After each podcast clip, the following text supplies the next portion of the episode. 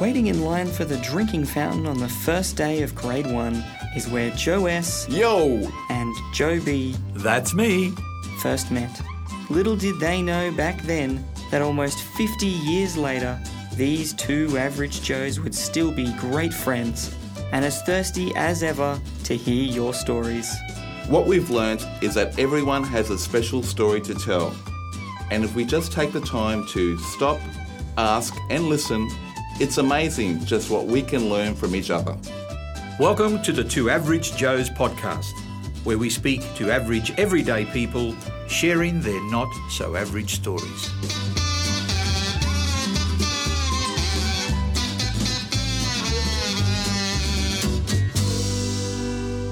Today we welcome to our podcast Clinton, a man of diverse background and rich experiences, who carries a story that is both inspiring and heartrending. Originally hailing from Cape Town, South Africa, his family's journey of resilience and compassion amidst the challenges of the apartheid era is truly inspiring. A passionate advocate for social and humanitarian causes, Clinton has dedicated his life to supporting those in need. And we can't wait to let you hear his story. So, welcome to the Two Average Joes, Clinton. Clinton, welcome. Thank you. Thanks for bringing me on here, guys. Now, Joe S., that was a really good introduction. That's the first time I've done that introduction. It was pretty it's not- long. I can't believe you wrote it. it you could have just shortened it a little bit, but um, That's why I suggested, I said, Do you want to do the introduction? He said, Yeah, I'll do it. And then I emailed it to him, and he probably thought, Oh, wow, look, look, look at all this. Look how much I have to read. no, but it, was a great intro. And, well, uh, well, well written. Oh, thank you, thank you. We just want to remind all our listeners to hit the subscribe button. Yes. Wherever they're listening, whether it's on Apple or Google or wherever they listen to their podcast for. So they have to like, subscribe, and leave us the comments because That's uh, very important. We need to let people know. And if you don't like it, make sure you say you do like it. But uh, uh, you know, we no, we want You your can't honest like feedback. it, No, no. no, exactly, exactly. So Clinton. Welcome uh, to the Two Average Joes. It's great to have you here. It's been a few months that we've, we've been trying to get together to get you on, on the show, but finally we're here and finally we get to hear your story. So, Clinton, why don't we uh, come straight over to you and ask the question? Uh, tell us a little bit about your not so average story. Yeah. Uh, well, thank you first of all, Joe one and Joe two, for this opportunity. I really do appreciate it. Um, yeah. Well, so where do we start? I uh, You've got such a diverse story. There's so many things that. Uh, well, just you know, start from the beginning. Tell us about yourself and uh, you know where you were born and Yes. uh, a bit about your your, your background, your, fa- your yes. family. Yeah, certainly. I, I've been uh, uh, born and raised, of course, in uh, Cape Town, South Africa. Uh, born in a beautiful hospital called Groote Schuur Hospital. Now, the reason why I want to bring that up is because uh, if you go to Cape Town, Groote Schuur is one of the those you know names that everyone knows about, and the only reason is because the first heart transplant happened in that hospital In South Africa? in Groote I thought it was Sydney, Australia. That's what I thought too. Oh, okay. What's That's- going on? Oh, yeah. That's part of the reason why we want to make that clear. Oh, okay. um, Are you sure that's not the fake news, or is that the real news? We've got to That is clarify. the, that is the real news. so Groote Hospital, um, yeah, uh, Dr. Christiaan Barnard, um, he was the first one that um, that performed the first human uh, Wow. heart transplant. Yeah. Yeah, so yeah, so that that hospital, um, of course, has that significance. Um, yeah, so I was born uh, there in Cape Town and uh, born and raised there. Uh, my family. um stayed in Cape Town at that time for about four years, and then uh, after that we moved to uh, a beautiful town called Beaufort West, which is in uh, the Karoo region.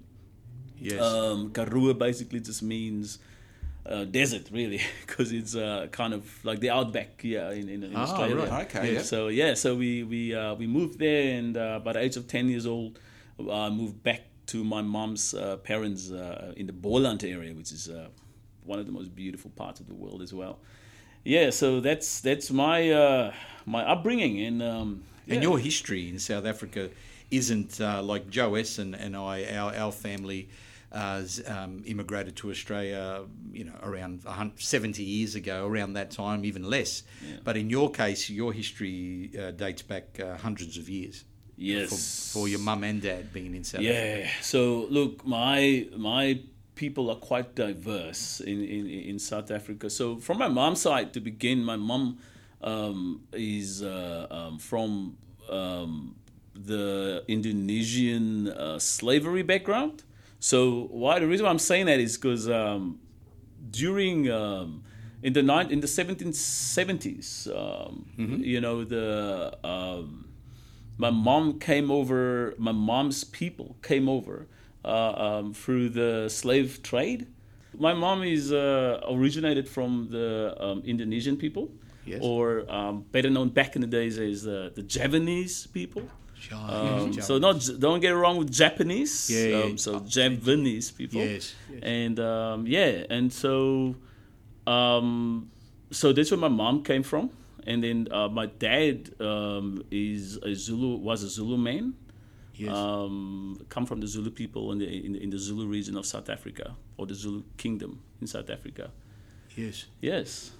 And uh, you grew up uh, with one. One of the things you mentioned uh, that I wanted to talk about now, actually, if I could, was your uh, uh, deep spiritual connections to your ancestors. Yes. Now, does that come from the Zulu side? Yes, I think so. I Yes. think I think yeah, my um, definitely from the Zulu side. Like my my my father, um, he he passed away when I was quite quite young. I was about six years old when when when he passed away. Yes. Um, um, but all I know is that um, the Zulu people were quite um, uh, spiritual, uh, spiritual people, and uh, quite connected to their ancestors.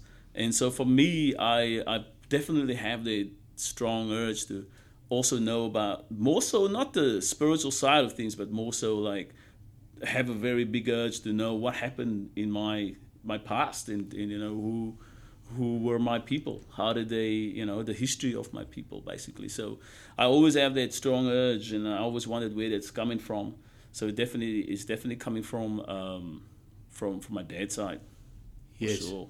Yeah. And, and do you have uh, a large family um, in South Africa still, and, and a lot of uh, older people that are able to, to teach you, like elders? and- Yes, I do. Uh, my dad's um, my dad's brothers they were always adamant to make sure that um, that my generation um, understand the Zulu culture.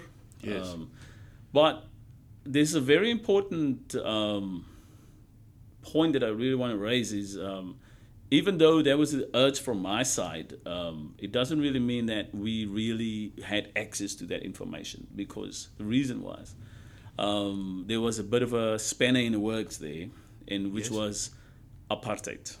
Ah, okay, yep. So apartheid um, was uh, was designed to um, to keep people apart and to really how it impacted different um, cultures and races in South Africa was um, to uh, make sure that people don't really understand the history Yes. or know the history. So they control the news to control the people. Control the news to control Yes. the people. That's well But- said, Joes. But did you did you know about Nelson Mandela?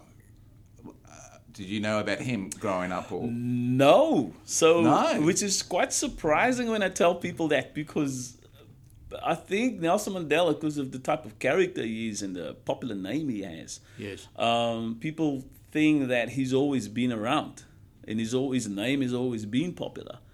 His name only really became popular around 1990. Yes. And why that year was significant is because that was the year when he was released out of prison. Yes. Now, before 1990, um, the um, apartheid. Uh, uh, let me just backtrack a bit. Yes. Apartheid ended 1994. In 1990 1990 is when Nelson Mandela came out of prison. When Nelson Mandela came out of prison, um, all of a sudden, the people of the land in South Africa were made known about this name, Nelson Mandela. The reason why we didn't know about that is because apartheid was a heavily propaganda based system that controlled the news, controlled the media, controlled what the people should know and not know. Um, and one of the things that they that they did very very well, I must say, um, was to keep those type of names like Nelson Mandela, Walter Sisulu, those type of names um, out of the ears of the you know the the, the, public. peop- the public. Oh, wow. Yeah, and and uh, uh, um, you may ask, how did that happen? Like, how was it possible? And uh, um, ob- obviously, apartheid um, had quite um, significant media uh, infrastructure to make that happen. So a lot of the news uh, channels on the, on TV, a lot of the publications, uh, whether that be paper or whatever, whatever. It wasn't social media back in the days, but a lot of that um, were owned by the apartheid government. So it was nationally owned, um, and so because of that, they could control what would get out and what what what um, should remain a secret. And um, and so when Nelson Mandela went to Nelson Mandela was in prison for 27 years, and all that 27 years, people didn't even know where he was or who he was. Yes. But the world did. We did. Like, Yeah, we we, did. We, we, we, We his always name knew. quite often. Yes. on the news. Yeah. Very true, because um, obviously a lot of the countries in the world um, were not under that jurisdiction to be controlled um, Yes. by you know uh, biased, I would say, uh, media. So um, and in those, uh, there was a lot of sanctions and uh, international push, but even international news and international articles and international publications were regulated and were um, kept away from the people as well. So, Yes. so we could not hear what was going on from the outside. Um, a lot of um, artists and the people that were kind of uh, moved on from South Africa uh, that tried to um, put that Speak information out. in the music and speak out, Yeah. they were they were pushed out of South Africa to go to other Yes. countries, and then that's where they then um, would explain to the people, like, look, there's a guy over there that's in prison for for, for really for, for not doing anything but to free his own people. So a lot of the songs, that they, you know, people like um, Miriam Makeba, she's no longer with us. Yvonne Chaka Chaka, um, a lot of the Hugh Masekela, a lot of these artists out there, they all that they did really was, uh, I mean, there's there's Lucky Dube as well, which is quite a popular name in Africa. He passed away too. Um, so those people in the music made made it known that there's a guy over there, Nelson Mandela, um, that um, you know that really want to free his people. Those music, um, all those those those uh, uh, um, artists and the music they tried to get back into South Africa were all regulated. Ah, right. So the people, Even the not- music, the news e- and the music. even the music. Yeah. When when when when when when Mur- Murray Makeba and Lucky Dube and those guys when they were, um, they they fled South Africa, because um, they had a they had a target on their back. The apartheid government was after them, Yeah. and so they they left and uh, you know to other parts in Africa or America or the UK, and. Um, so yes, so obviously they published their music. They made it a mission to make sure that people know um, what's really going on in South Africa. And yes, uh, these people were then marked by the apartheid government um, to make sure that their music, uh, again, because the apartheid government owned a lot of the um, the media outlets and you know radios and you name it. Um, there wasn't podcasts back then. Yeah, yeah. so And there wasn't really the internet or Facebook or anything like that. no social media, anything. And so it was quite. A, it wasn't so hard to kind of you know keep that type of information away from the people. Um, yes, and so that's why um, Nelson Mandela's name never really came came out until 1990. So you were was your family segregated?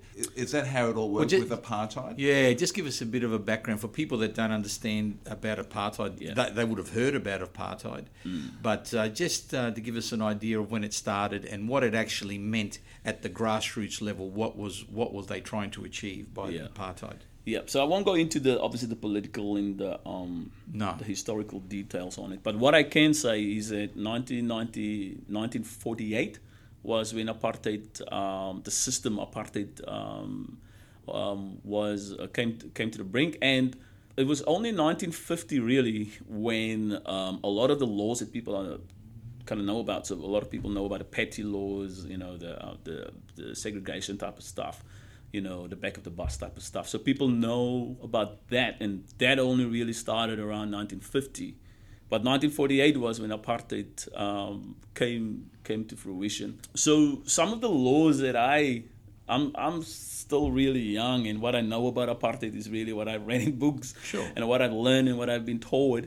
Yeah. Um, so, but 1950 was when when laws such as uh, um, the Group Areas Act, which was quite a significant law in apartheid, um, was was was made into a law. Now, the thing about apartheid is basically what it what it incorporated, and the word apartheid basically means to keep people apart, to, to keep uh, groups apart, and uh, um, and so one of the major laws in 1950 that came out was called the Group Areas Act.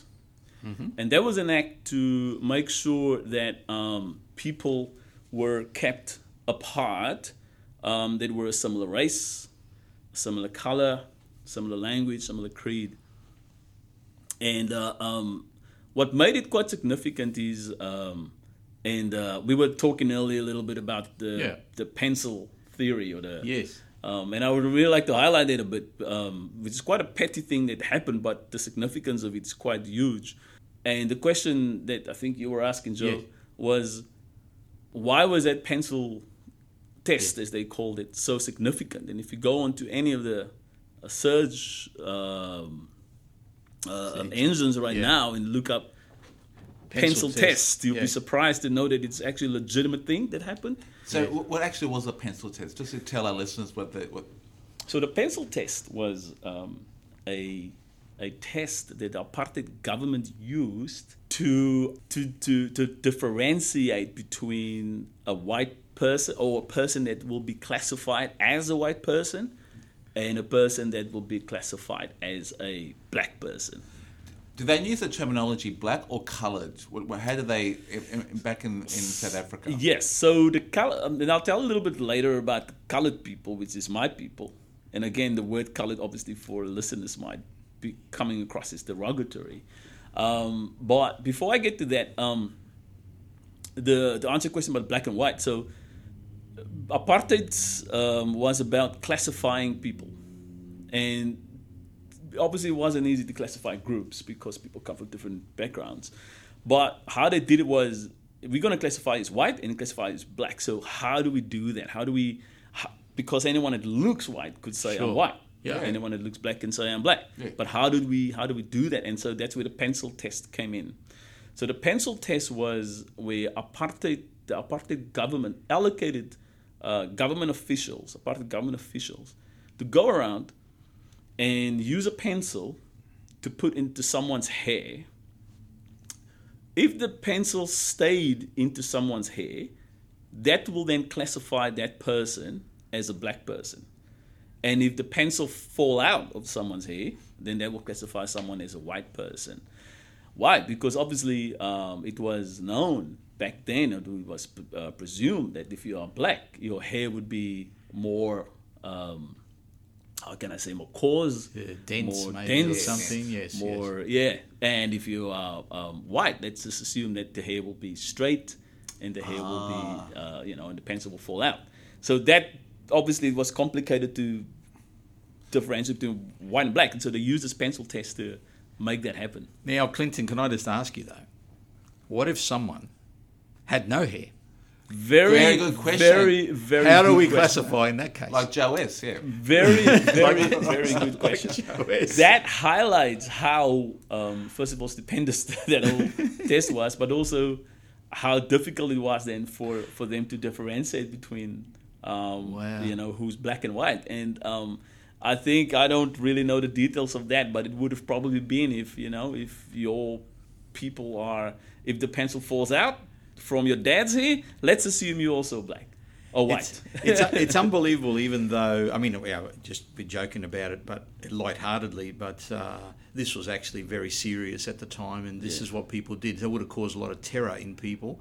Uh, knowing that these government officials were going to be coming round, and Yes. and and in and, and in your family's case, um, Clinton, because of the because your mum was not um, African. Did this cause a problem in your family? Very, very good question. And um, indeed, yes. Um, so I have no knowledge of whether the pencil test happened in my family Sure. physically, but say hypothetically it did happen. Yeah. My, my, my dad was a Zulu person. And if you looked at him, his features were, Sure. you would go, yep, that's a Zulu person. You don't even have to do the pencil test. Yep, he's Zulu. Yeah. Or let's just say that he definitely identified as a, um, a indigenous black person. Yes. If you looked at him, his features. My mom come from the Malaysian people or the Indonesian people. Yes, look at her, not exactly sure, but black because the color or complexion is more Yes. darker than white. So let's just assume. But however, she might pass the pencil test. So because her hair is uh, was straight, and so if you put a Yes. pencil in there, Okay. it fall out. Yeah. So that is how the pencil tests divided families and broke families. Um, and uh, the Group Areas Act, um, because it was an act, uh, we must remember that um, apartheid was a law. It wasn't just a theory or an ide- Yes. ideology. Yes. It was a law. And so all the other acts and laws that came around apartheid that were were uh, if you were breaking if you were breaking any of the stuff that came out, you were breaking the law. So with your mum and dad, Yeah. that weren't really supposed to be together as such because they were classified as coloured and non-coloured because of the pencil test. Indeed, as you can no. say. Yeah. They they um, the lucky thing about my mom and my dad is they were when they got married. They got married in the in the eighties, Yes. um, and uh, in the eighties, the pencil test was long and far gone in terms of its ridiculousness. Yes. And uh, um, the people of the land, even though obviously the pencil test would not, it wouldn't sell back then in the eighties, people would go, "This is ridiculous." Yeah. Like what what what are you doing? But um, and so and also there was a very important law that was also kind of um, disintegrated by then, uh, which is uh, the Group Areas Act. Um, now my mom, my, my sorry, not my dad's parents, my my grandmom, she had to lie about who she was. She could not. She um, had to say that she was a, Xhosa woman because my mom's, my grandmom's um, husband was a Xhosa man. So he was mixed Xhosa man and a Griqua man. Griqua was an indigenous uh, nation. So if my grandma, if she were to say to the apartheid government that she was a, a Zulu woman, then she would have she would have to leave my grandma, my grandpa, Yeah. and go to a, an area that was known as the homelands. Yes. Um, the homelands were situated in um, in um, Eastern Cape, um, in Umtata, and actually Nelson Mandela's from that, that area there, um, and uh, she had to go back there and be separated from her husband. If she That's were to terrible. say, and she so, so for a long time she had to lie about being a Zulu person. So, That's- so during the apartheid, Yeah. you must have saw, seen a lot of violence. Yeah. Is that right? A lot Yes. of violence growing up. Yes. So, um, so yes, I, I, I indeed did, um, and I, I've kind of said earlier that um, the most violent time of apartheid wasn't obviously I was too young, so I was apartheid ended when I was when I was 10, um, 14 years old. So Nelson Mandela came out when I was ten years old, nineteen ninety. And apartheid officially ended 1994 when the first democratic election happened. Between 1990 and 1994, that's when the most amount of violence happened. And I was 10 years old. So um, there was a lot of times around that four years where we were not allowed to go to school because of the violence in the streets.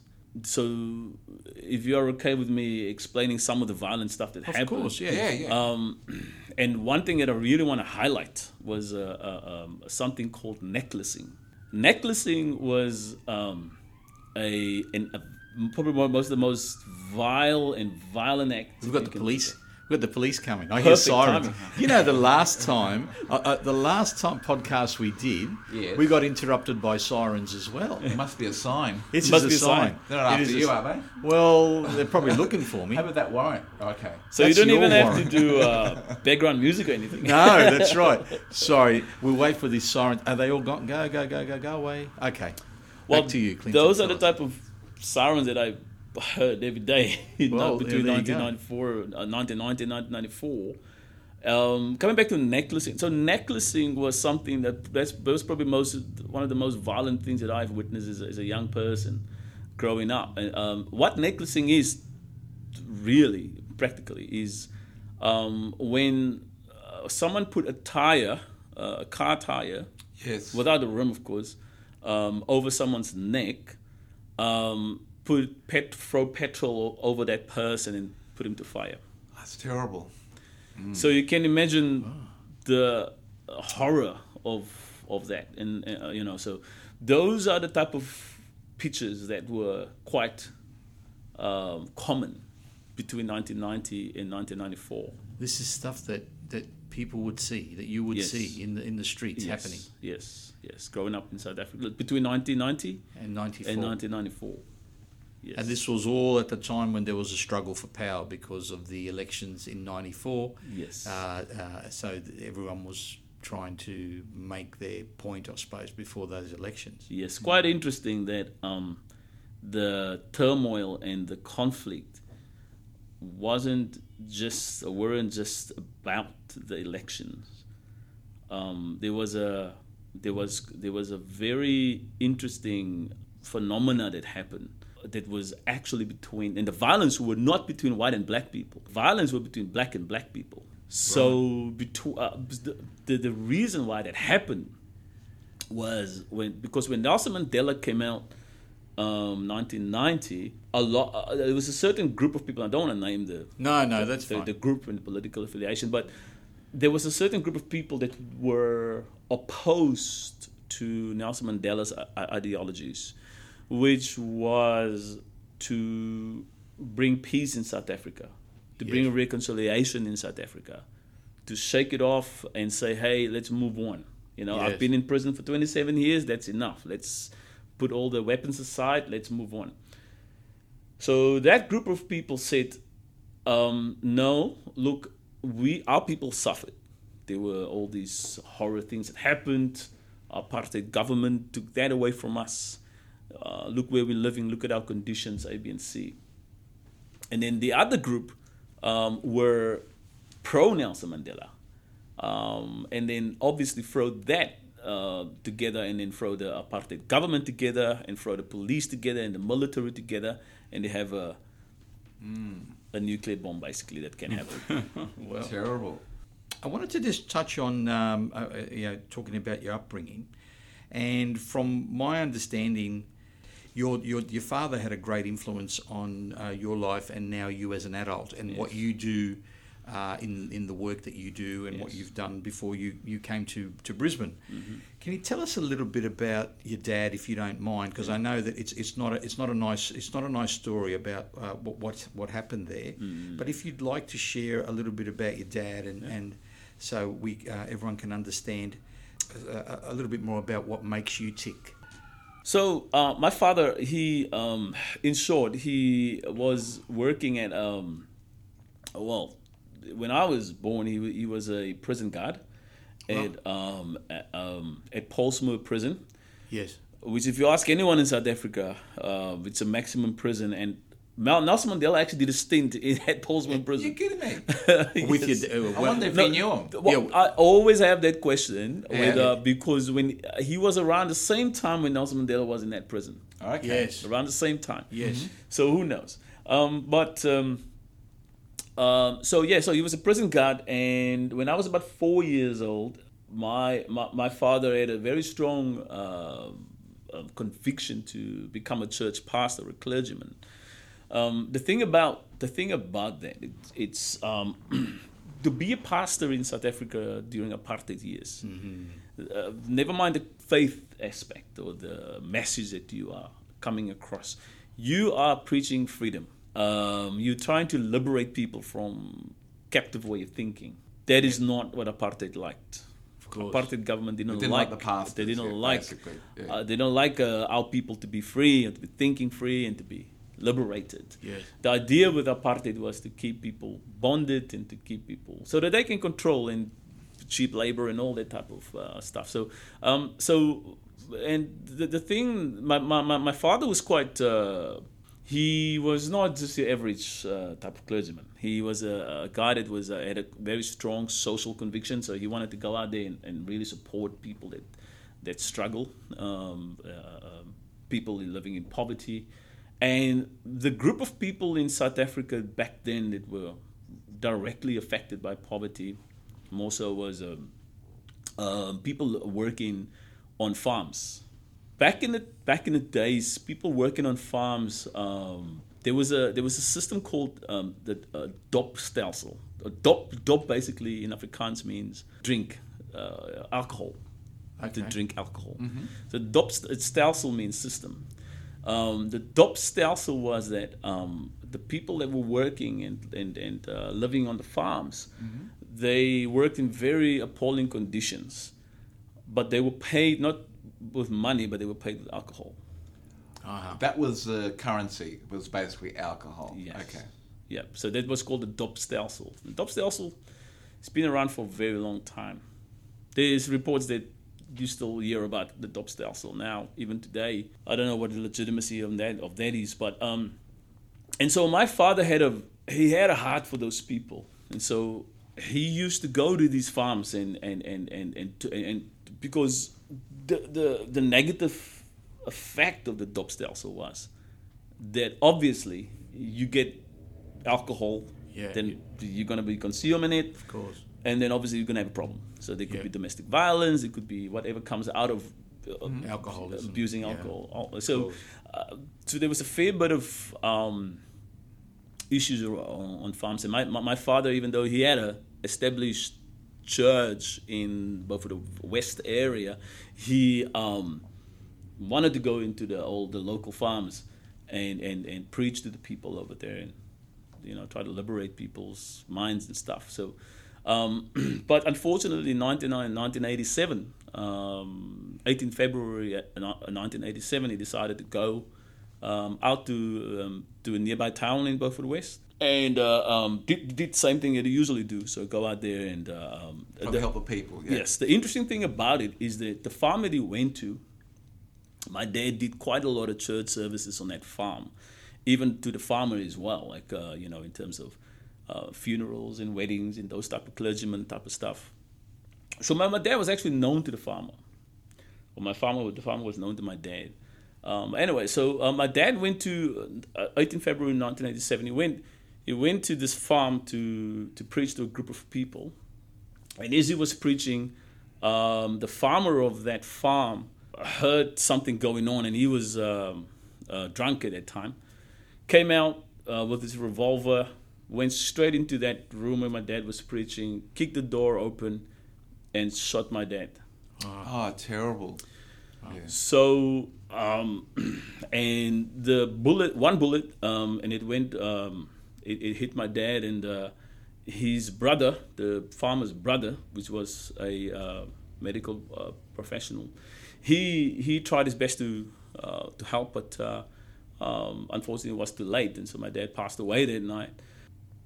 The interesting thing that came out of that ev- event is that, um, and this was this was big news. It was the front page news um, when when that happened. We still have an article today, a newspaper article of that uh, when that happened. But the interesting thing about that is that because it was 1987 was like three years before apartheid ended. Yes. Um, the farmer never saw the inside of a courthouse. There's no justice there. No justice. Wow. Never saw the So your family pursued as best they could with the means that they had, because you mentioned that um, you had a, family was quite poor. So you did what you could Mm-hmm. Yeah. in a system that uh, was stacked against you Yeah. by the minority. Mm-hmm. So there was no justice at all. No justice at all. And um, So he didn't go to he didn't face trial. Didn't face trial. Um, the only um, on on my dad's death certificate, which my mom still had. My mom has got all the documents still. Of course. Um, it, it said that the um, the case is being investigated still, Open case. open Yeah, case, okay. and it's still open until today. So, my grandmother, my my dad's um, mother, um, was because of her experience in apartheid and the trauma that she was carrying. She made that decision um, to my dad's brothers and sisters and said, "Hey, look, let's not pursue this any further." I do not know if it was because she was worried about the exposure that the family would have. She was worried that they're fighting a losing battle. Um, I do not know what the mo- motivation around it was, but it caused quite a stir in our family uh, because there were obviously some people that wanted to pursue that uh, Justice. Wanted justice. The justice. Unfortunately, there were we weren't any um, in, until today. Yeah. Wow. Hmm. Even though now the government's changed and everything, uh, uh, everything has all changed, there still hasn't been anyone who's picked up that case. Even though you know how it happened, who did it. Yes. and everything, no one has, uh, is pursuing. No one has pursued. Unbelievable. No one pursued that Un- case. Incredible. Yeah. Let me just ask then: Was that the turning point for yourself? I mean, you you were you were young, quite young. Hmm. Was that the turning point made you what, what you are today, and then were- to persuaded you to go into the the, the vocation that that you follow Hmm. today? Is it is was it your, what happened around your dad? Certainly had an effect on me. Uh, when I, uh, like I say, I was only six when that happened. Yes. But and here's the thing: I, I was only six, so a six-year-old kid. and I got a seven-year-old now. I'm hmm. looking at him. He doesn't know what is going on in terms of those hmm. type of hmm. big questions. So uh, I was just kind of a kid. I I knew obviously dad was there yesterday, yesterday, but it's no longer here today. So obviously something happened. It was only when I was about 10, 10 11 that's when I started asking questions. Uh, and the questions were nothing to do with justice and things like that. It was basically just what happened? Um, uh, why did that happen? Um, yeah, so I think my mom, one of the things that my mom did, and my mom was a, a very strong um, advocate for, for forgiveness. At that time, one of the things that she always said to us, to me and my sister, was, um, the whole thing about if uh, unforgiveness is like drinking poison, expecting the other person to die. Yeah. So, you know, Because you're, hurt, you're, you're hurting yourself. Yeah. You're actually hurting yourself, and Yeah. uh, uh, that was a powerful thing for me to know, because and I didn't know at the time because I thought, well, justice should happen, uh, you know, but and one of the things she really was adamant about was you don't really know your father's murderer, but you better forgive him. Because if you carry that with you, it will be a heavy burden to carry. Uh, Hard words, difficult, not easy. But I'm so happy that you actually did have that conversation with me and my sister because, you know, we, as best as uh, possible, just as a little family, try to had Move to on, move on accept, and accept and build a Yeah, new life it would have ourselves. eaten you inside um, to know that justice hadn't been served, you hadn't forgiven. Do you know what I mean? If you haven't, And- yeah. yeah. If he didn't forgive, and that's and Yeah. that's the that's what your your mum means by the poison. Yes. you're taking the poison because you're you're damaging yourself, and the other person is uh, you're Yeah. not killing the other person. Wow, 100%. That's really powerful. Yeah. Making this series and listening to so many special stories is a real honour, and we hope you feel the same way. If you do, why not subscribe and recommend our show to your family and friends? You never know, they may like it just as much as you do. We also love hearing from you. So please send us your messages telling us what you think about the show. And more importantly, about the conversations we have with our not so average guests. Why not tell us about your not so average story? And you never know, you might be the next person we speak to. Remember, we all have that special story to share. We just need someone to stop, ask, and listen. But you must share some of your dad's characteristics. So he wanted to help people. Right. And you must carry some of his genes. Yes. And so that's maybe why you got into social services and 100%. helping young kids you probably carry some of your your dad's genes. One hundred percent. And I didn't know that until probably I was probably probably uh, about 15, 16 years old, and it wasn't something that I pursued. But um, all of a sudden, a lot of leadership opportunities came about, and a lot of social type of uh, opportunities came about in our in our community.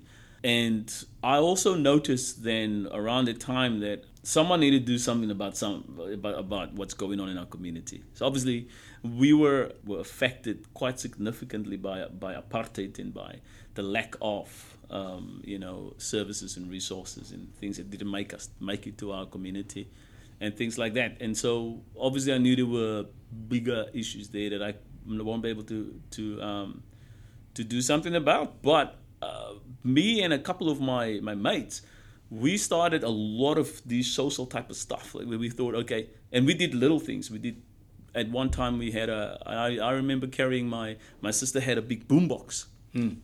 and we used to take my sister's boombox, um, and she obviously didn't like it, but we took it.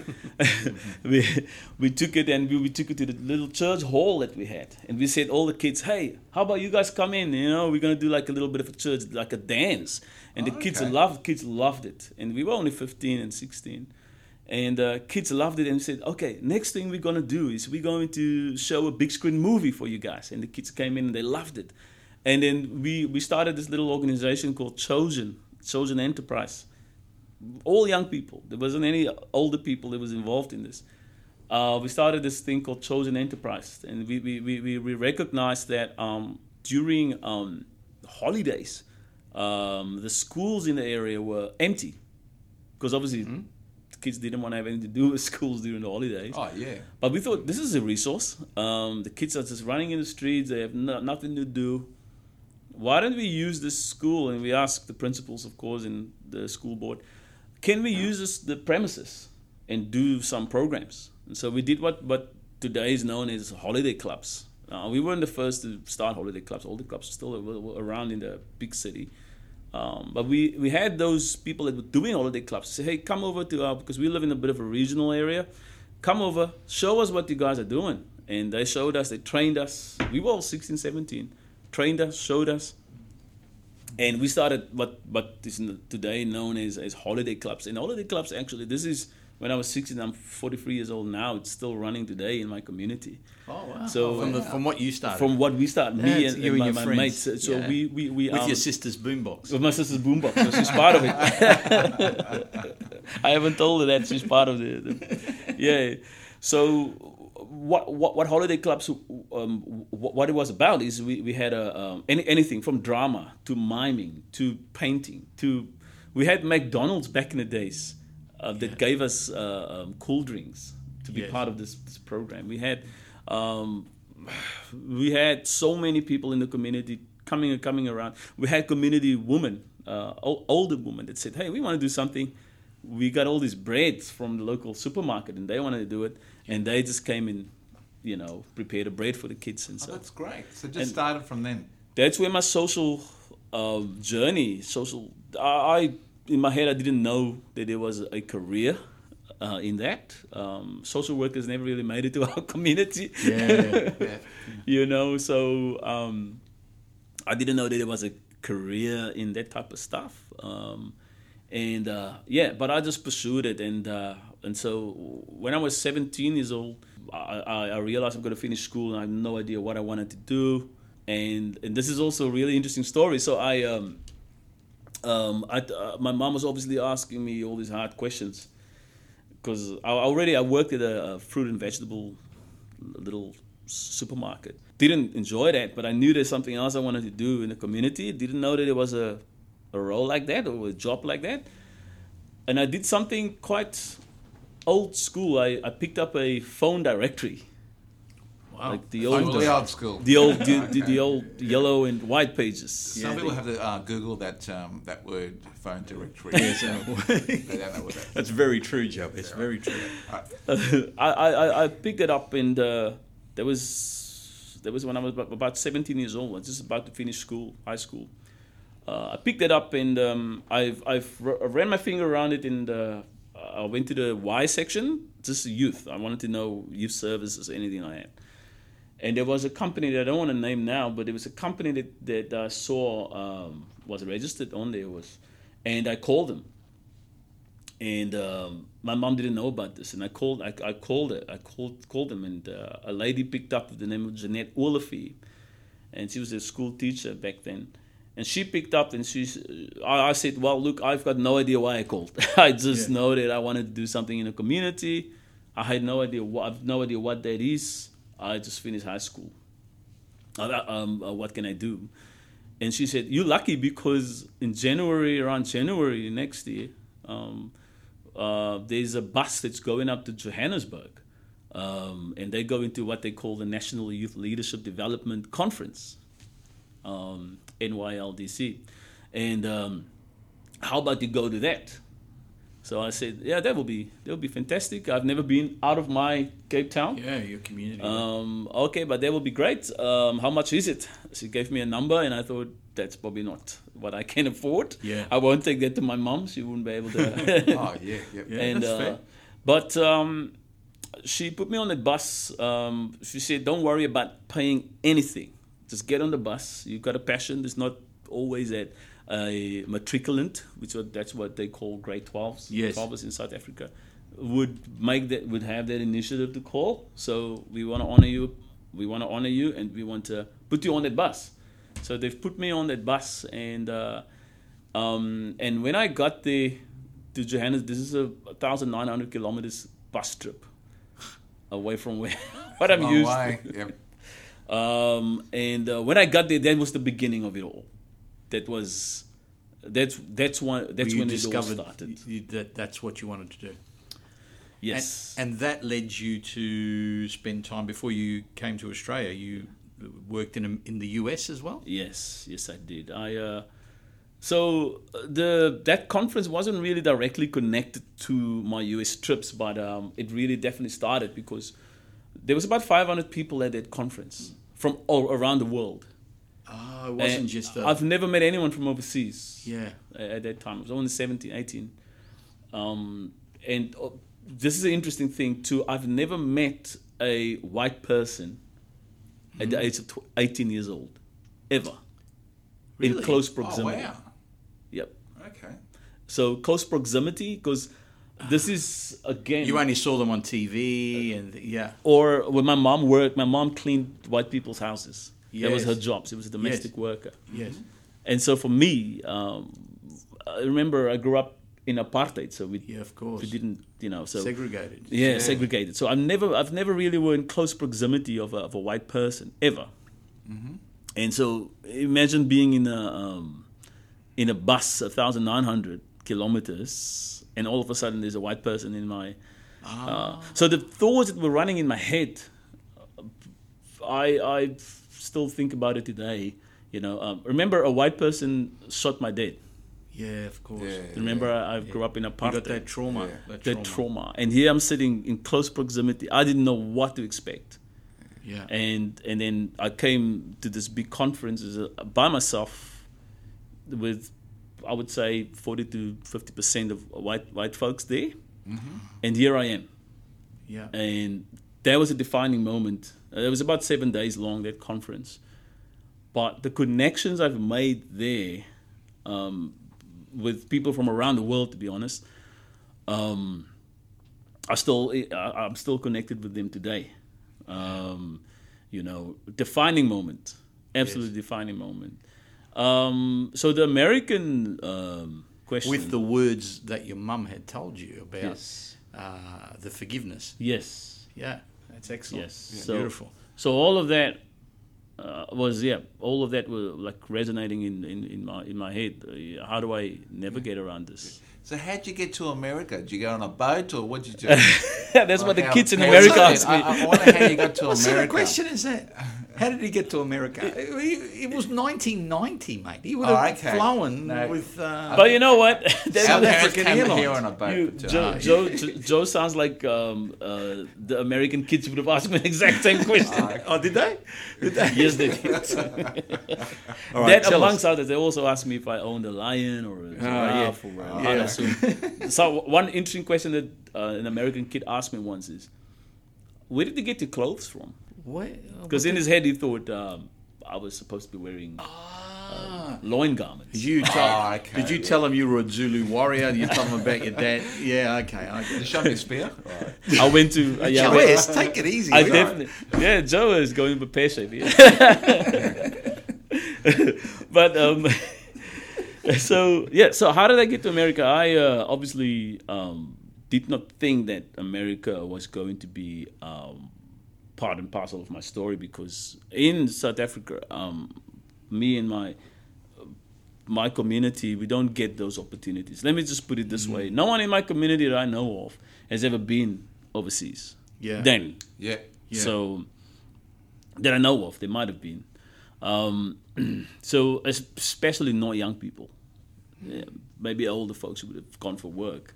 But I had a mate in in the big city, in the big smoke, and he told me about this opportunity um, to do summer camps.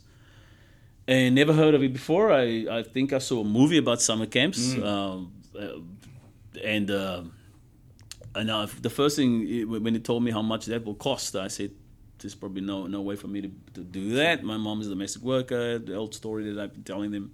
But he said to me, "No, no. Speak to the director of this camp.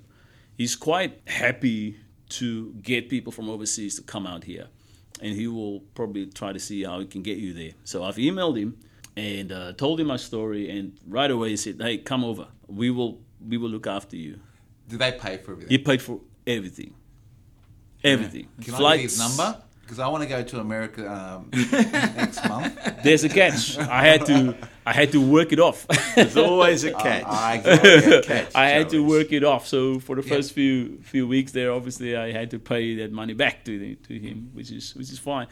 So yes, and so that was 2004, and uh, and uh, um, so I've went through a um, a visa organization or an organization that focus uh, focuses on these type of summer camps and got my J1 exchange visit exchange visa. Um, went over there. They gave me a bit of an envelope and said, "Hey, you will meet this guy at, uh, New York. You will meet him at uh, JFK Airport, and he will then tell you how to get to the actual camp, which was in uh, Pennsylvania, about two hours away from New York, um, Stroudsburg, Pennsylvania." I got there, an African kid, never been on a plane before. um, I landed at JFK uh, about six, seven o'clock at night. Um, the guy that I was supposed to meet there, he, he said, Hey, um, I'm from Brooklyn, and here's the envelope. Good luck. I gotta go home. Oh, that's good. Yep. Welcome to America. Welcome to America. Welcome. Make your own way to uh, Central, Grand Central, and take it from there. The envelope will tell you exactly where to go. This is a bit like a Mission Impossible. It would. It uh, sounds like a movie. it. Sounds like it. Yeah. It was. Yeah. But, uh, so you got, so you did these summer camps for, for quite a few years. Is that right? Yes, I did Yeah. about for four years. Yeah. Yeah. But how did you get from South Africa to Brisbane? Why did you come to Brisbane, Australia? How Yes. did you? Why not Sydney or? So I've I've I've made a canoe out of a tree. No, I'm just joking. Ah, so Joe S will believe you. so basically, um, my third year doing a summer camp, I've met uh, my now wife. So how that happened was um, she came to the same camp in Stroudsburg, Pennsylvania, also as an exchange visitor student, uh, like me, and uh, we uh, we met over there, and um, we did the whole summer together, and we did not know that, that you know there's going to be a serious relationship coming out of that because Oh, how romantic. how romantic. Yeah. Summer loving. So you basically made a connection, and then um, she came. She came to it. South Africa. Is that right? And then Yes. So the lucky thing about that was 2007 um, we met, and um, the lucky thing about that here is that Skype came out that here, Facebook came out that here, all these Yes, yes. platforms came out for us to be able to be in contact, and um, lucky we stayed in contact. And uh, so she came back to um, Australia. I went back to South Africa. We stayed in contact. She then, about a year went past, she went to um, Uganda to visit a friend over there. Called me and said, "Hey, I'm planning on coming to South Africa. Are you around?" Of course you are. well, funny thing, at that time I was uh, working on a, um, I was working on like a, a camp for people with disabilities. I was, uh, there was no reception when she was calling me, but I saw her name coming through on my phone, and I had to go find reception, and I, I, I, I climbed the, the uh, nearby tree and. Uh, and took a, pho- a phone call, and, uh, and See, that's real and love. thank God I That's- did. that's a commitment. Yes, That's that was real commitment. love. you could say that at your, at at your wedding uh, speech. Oh, we yeah, did. yeah. Okay. we yeah, did. yeah, we did right. tell this. uh, The same time when she came over, I took her to the same camp and I showed her the tree that I was That climbing. tree, it's important. Yeah. So at first, when she rung, she couldn't get through. She thought you were ghosting her. She said, "Oh, this is it. It's done." Yep. And eventually, you thought, "I better go climb that tree because that's the only place I'm going to get reception." Wow. Wow. Yes, and uh, yep. So I visited her the year after. Um, here in Australia, loved it, and well, she met my mum and my family when she was in Africa, and I visited her, uh, her family here, and we got along. Obviously, between South Africa and Australia, there's a lot of commonalities: There is. cricket, rugby. Of course. Oh, yes. Of course. Yep, we love Shane Warne over there. Oh, do you? yes, I know uh, people are Very divided. Very good. yeah, great. so So Great that's story. that's why you ended up in Brisbane. that's exactly how I ended up in Brisbane, and so and you've been able to pursue your the same similar work that the, what you were doing. Yes, yes. And so in South Africa, I did obviously I did a I did a bit of IT first. I studied um, IT first. Didn't really like that, um, and then did some youth work studies and loved that. Uh, my youth work studies in South Africa took me everywhere. Uh, we we uh, landed a contract where uh, me and uh, about ten other guys were able to um, be nationally funded to go around schools and teach life life skills at schools in um, prisons and you name it. Where young people were, we were we were out there. Um, and so um, when I came to Australia, I had a lot of experience, skills, and, and, and qualifications to get straight into the youth industry over here. I did not actually know that the youth the youth industry over here pay well, Oh. or is actually like a um, you know a career. Yes. Because in South Africa you can do youth stuff, but it's mostly like volunteer, Volunteer. Yeah, yeah, and yeah. stuff like that. Uh, when I came here, I thought, wow, this is amazing. You can actually um, start a career over here, working with young people. Anyway, um, I then uh, was presented with an opportunity to to be working with a uh, at a crisis center down in the, on the, on the north side, and uh, um, eventually became the house manager of that place. And I think uh, I was there for about nine years Wow. um, doing That's great. crisis housing uh, for Yes. young people between 16 and 25. That's great. yes. Do- Yeah. Can I ask? Do you find that? Uh, I mean, so you've travelled extensively around around Africa, uh, in the US, and in Australia. Do you find the problems are the same everywhere you go? The youth problems are the same. Youth problems are quite different, um, actually, uh, between South Africa, America, and, and, and Australia. But there are similarities, yes. Um, now more so than back in the days. I I, I find the the um, the sense of belonging, um, the um, peer pressure, and those type of stuff quite similar. Um, however, the um, okay, let's uh, let- let's make an example: homelessness, uh, youth homelessness. In South Africa, if a young person is homeless, a family tend not to move a young uh, person out of the house. The reason is because in South Africa you don't get a lot of type of you know um, crisis housing for young people or you know halfway houses as it's called in, in in America that type of stuff. So families know that if they are kicking a young person out of their house, chances are the young person won't won't survive on the streets. Whereas Sure. in Australia, um, homelessness are defined a little bit differently. So, yeah, so the, the, there's some diversity. Um, also, in terms of the youth justice system, there's not a youth justice department in South Africa. So that means you don't get, um, when a young person offends, chances are that that offender might end up in the big house. Yeah. Um, you know, At um, whatever age. whatever age. So there might be remand centers, there might Sure. be juvenile cent- centers, but chances are they will be um, treated exactly the same as, a, as an And- adult offender. Oh, gee. So and then, uh, but here in Australia you have um, youth justice, the youth justice department will have service centers in every area, and then the youth justice department then will have also uh, community-based detention, uh, sort of community-based orders, such as Yes. you know community service and those type of things in place. And then they will have detention centers where young people will go into, and even there they will have some sort of support, maybe not that much as they get outside. Whereas in South Africa, that doesn't really happen, so that's the difference. And because of that lack of support and services, recidivism and you know them continuing to commit offences, um, they're more prone to do so. Um, and then the severity of those offences could be much higher than here uh, as well. Over here, if a young person offend, they tend to go through that system and they tend to either end up in detention or end up in on a community order. Some stop offending, some keep going, but the percentage is really low. Is really low. But over there also you have your gangsterism. You get um, those type of rings as well. Yeah, so it's quite diverse in that sense, and in America quite similar as well Similar to South Africa. to, to South Africa. yeah, to yes. South Africa, yeah. In terms of the half houses and So the so you know uh, people are trying, but the problem is uh, there, and uh, it's not going away. it's not going soon, away. no. no, in terms of youth offending.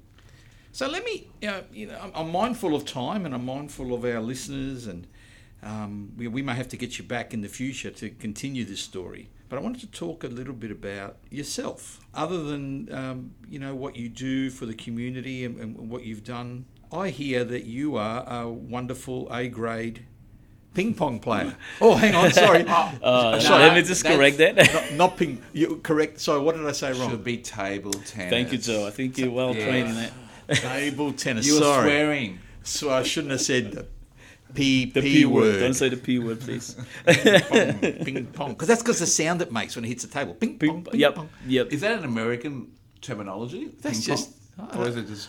I, I thought it was a, an, an Australian word. Oh, okay. I think it's in. I think it's in. I think it's UK actually. It might be UK. yeah, English, English. Yeah, let's might blame. English. Let's blame. Let's blame the English, Let's because blame Blame the British. Yeah. because uh, I think in one of the monarchy's um, crowns, I don't know if it's the queen or not. There's a ping pong table, uh, a ping pong ball in it. Really? There's a ping pong ball. Oh, okay. no, come on. That'd It- be some big diamond. It wouldn't be a. There, there's a ping pong. Yes, there's the Cullinan diamond. Yes. Yes. But there's a ping pong ball, mm-hmm. and that that's homework for you guys. Oh, I'm going to look that up. There's a ping pong ball I'm going to look that up while you're talking. in Okay. one of the monarchy's crown. Okay. We'll have to. We'll have to. And I'm gonna look it up right now. And I'm pretty sure- it's fake news or, or yeah. That's. I'm pretty sure it's, it's either the um, belated queen or the queen's mother. Okay. So that would be interesting. So you're an A grade table tennis player. Is that correct? Yes, that is correct. Yes. So how did how did you become an A grade tennis player, table Yes. tennis player? So obviously, um, the the thing about growing up in South Africa with all the stuff that happened, um, there's a there's a big sense of community connection over there. When people grow up, they tend to either go to their local church or to, you know they go to a local sports um, you know club or things like that. So if young people don't link into those, they tend to go the other way. So they could Okay. Yep. commit crime or whatever else. Can I interrupt you for a second? I'm going to read you this. It's actually in uh, the crown uh, coronet of Charles, Prince of Wales, which now obviously is king. Uh, in the centre of the arch is a monde, which is actually a gold-plated ping pong ball There you are. engraved with the Prince of Wales insignia. There you go. That's you go. Amazing. Thanks you See, it wasn't fake news. It Well, wasn't. It wasn't fake fake news. Well, you wasn't know, I, fake didn't, news. I didn't want our listeners to sort of be sitting there and not be able to sleep, you know, lose sleep over it. That was very important. there you go. No, no, no, That's no, probably the most important news Yeah, ever. So sorry, uh, sorry, Clinton. No, keep telling us about your p- uh, Um, table tennis. yes, um, yes. I can just see that question comes up in one of the uh, trivia trivia nights. um, yes. So uh, because of that strong community links, um, one of the things that we did when we were little or younger, um, our the reverend at the time they he he wanted to keep us busy. So he heard that we liked table tennis, and so he purchased a table tennis table. Yep. Um, and uh, put it in the in the church hall, and that's where we we literally slept on that table. so you would play. We played tennis? day and night, and I'm not exaggerating. Yeah, we played Like Saturday morning, would say bye, mum, and we would go to play table tennis in that hall, and we would play until the sun goes down. I can't believe We, that. we would we would pack sandwiches. we would pack You were committed. Yeah, we no, we were committed. We we would pack sandwiches. We had my sister's boombox. Oh um, yes, which yeah, she wondered. She never got to use that boombox. It was, it was just Clinton who used the boombox and his friends. we uh, she's yeah she's still not happy about that but, but we, we, we, we take that with us uh, we had friends coming from different regions because it became so popular and um, and and and they they came and they they wanted to hang out with us because that's where table tennis happened that it was in that hall So that was like the, the, the Wimbledon of, of tennis Yes. was happening in this hall. Yes. Yes. And were you a good player? Were you like the champion of all champions? yes. so me and my mate which was the The principal champion of all champions. That- I'll take that. I'll take it. Um, look, if I know about a ping pong uh, ball in, a, in, a, in one of the monarchies, you know, Oh, it is. Then I'm That's up true. there. You must be pretty good. but um, look, so um, my my mate, uh, he was a left-handed player, Yes. and he was my principal, school principal's son, and he had a table tennis table as well in his garage. And that my my principal, my school principal, his dad, knew that he couldn't park his car in the garage because the ta- table did not go down. Uh, It, it was it stayed up. Wow. He, he was okay with it. Like he gave up. He, in He the beginning, up, he tried to say, "Hey, you guys," Yeah. but then he gave up. And so we played day in day out, and I played left hand and, and, and right. That's right. what made me really good because I can play left hand and right handed, Both hands. both handed. I can play Ah. both both hands. Imagine if you played with two bats. That's a very good. That's I, I a- should. Well, man. One Yeah. Look, the room. only person I know that plays table tennis exceptionally was Forrest Gump. Now I don't know. True. He, he is played it exceptionally. Now, are you saying that you can hit the ball like he was? I would give him a good crack though. I could definitely give That him a good? go. I can give him a go. Do you still play today? I play today. I play for Ipswich uh, um, table tennis club. oh, you do. Yeah, and we've got a little tiny little club in Deebing Heights. I shouldn't say tiny, um, but Oh, that's yeah. great. Good so, on you. Yeah, so I'm an A grade there. We we very nice little social club. Yeah, so I play for them, and we've got a few levels. We've got A grade, we've got B B grade, C grade, I think too.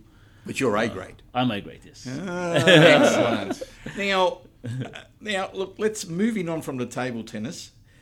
I heard that uh, when you um, met your wife, Mm-hmm. that uh, you read poetry, you wrote poetry for her, and you spoke to her in many different languages. Because I hear that you're a master of many languages. Hopeless romantic, yes. Hopeless romantic. Tell us about your poetry and tell us how many languages you speak. I don't speak um, um, my African languages, unfortunately, due to my father. He passed away. He could speak uh, Xhosa and Zulu, Tswana.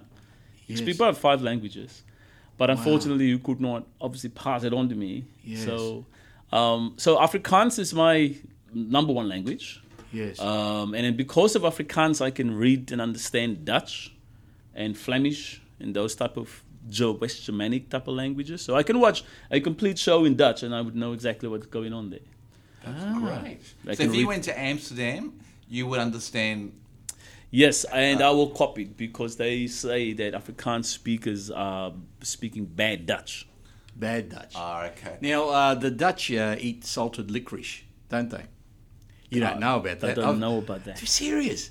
No. that, that's true. The Dutch eat salt. I'm pretty sure. It was it the Dutch? You sure the Dutch or the Italians? The Italians don't eat salted licorice.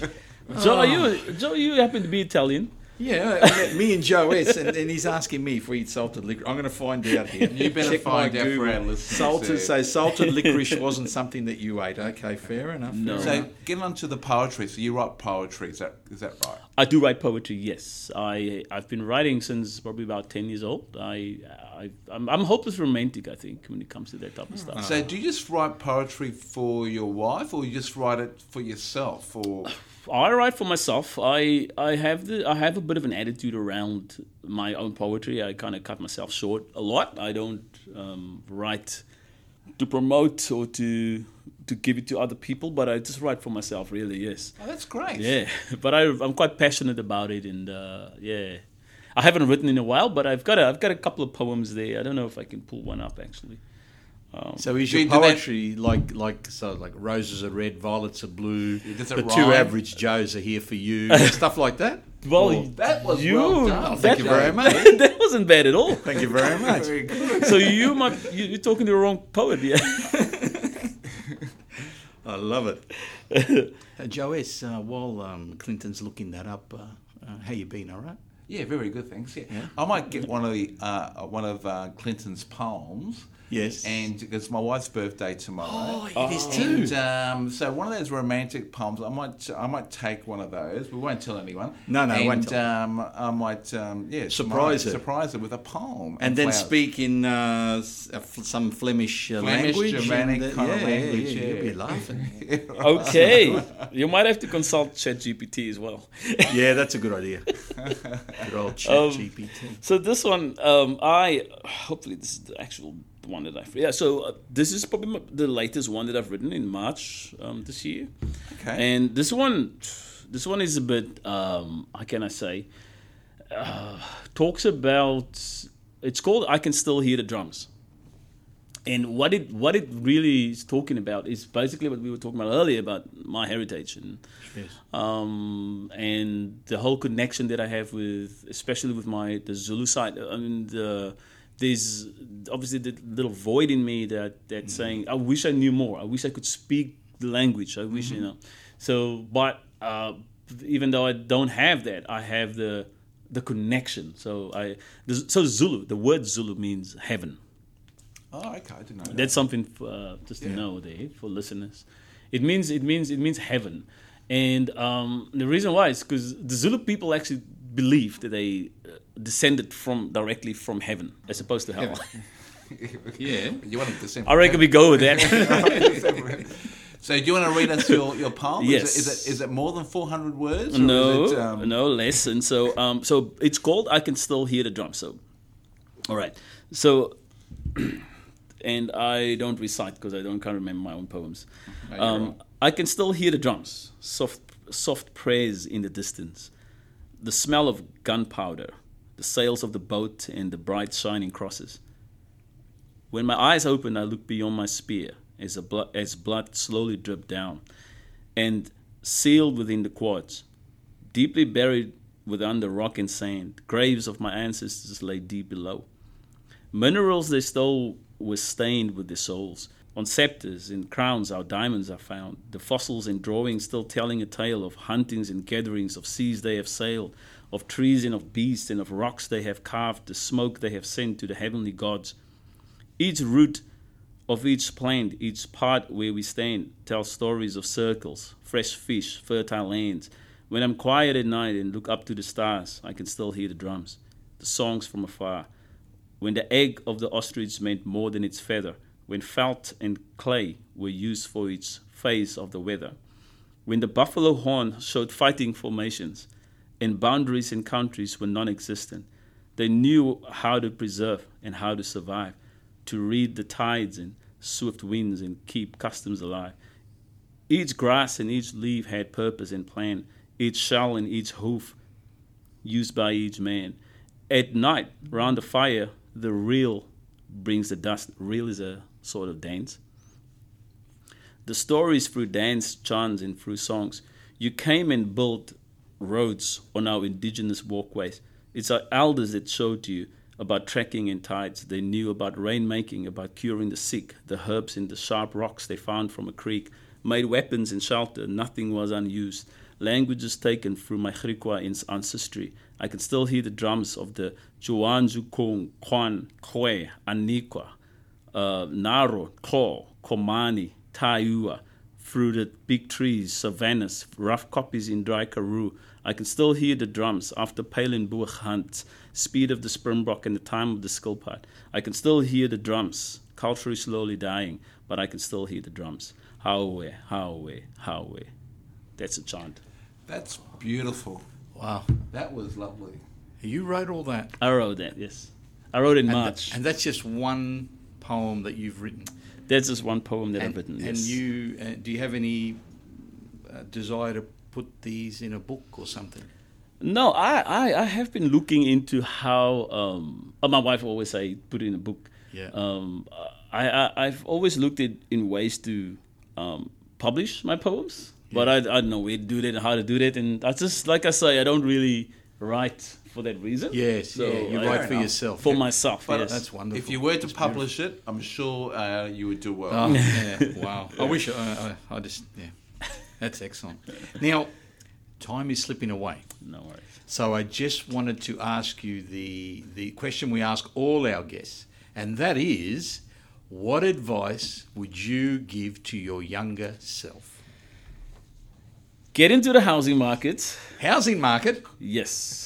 I think it's too late now, but yeah, Yeah. Well, uh, given the, the economy of today, that's a very good. Yep. so three years ago, get into the housing market. Three years ago, save more money. Don't waste time with negative people and travel more. travel more. Are these things that you didn't, well, you got a chance to travel quite a bit, didn't you? Yes. Um, the thing about that is, I had no means to travel. I didn't have money. I was quite poor. My mom was quite poor. Explore ways to get out there, even if it means Explore to save ways. money. Yeah. To email a director of a summer camp. That's Yeah. very good. Explore ways. Explore ways. Yeah. Well, you were exploring ways as well because Yeah. you were you you you were you, your sister bought the boombox and you guys you took the boombox. Very true. So that, that was the start. But no, it's uh, that's very good advice. Yeah, there's always a way, isn't there? There's always There's- a way to to um, break out from the situation we're in. yeah. Well, and- we hope that there is a way. Yeah. That's right. So we've come to that time, Joe S. Once Yes, again, JB, yes. time has just flown by. It just seems like we started five minutes ago, yet we've been going for over an hour. Yeah, it's amazing. That was an amazing story, um, Clinton. Yeah. I really enjoyed that actually. you. Yeah, I'd like to JB. say, you know, Clinton, uh, we, you know, we want to say a big thank you You know, for, uh, for being the awesome person that you are. Your table tennis skills, I didn't say ping pong, multilingual talents, and poetry writing make you one of a kind.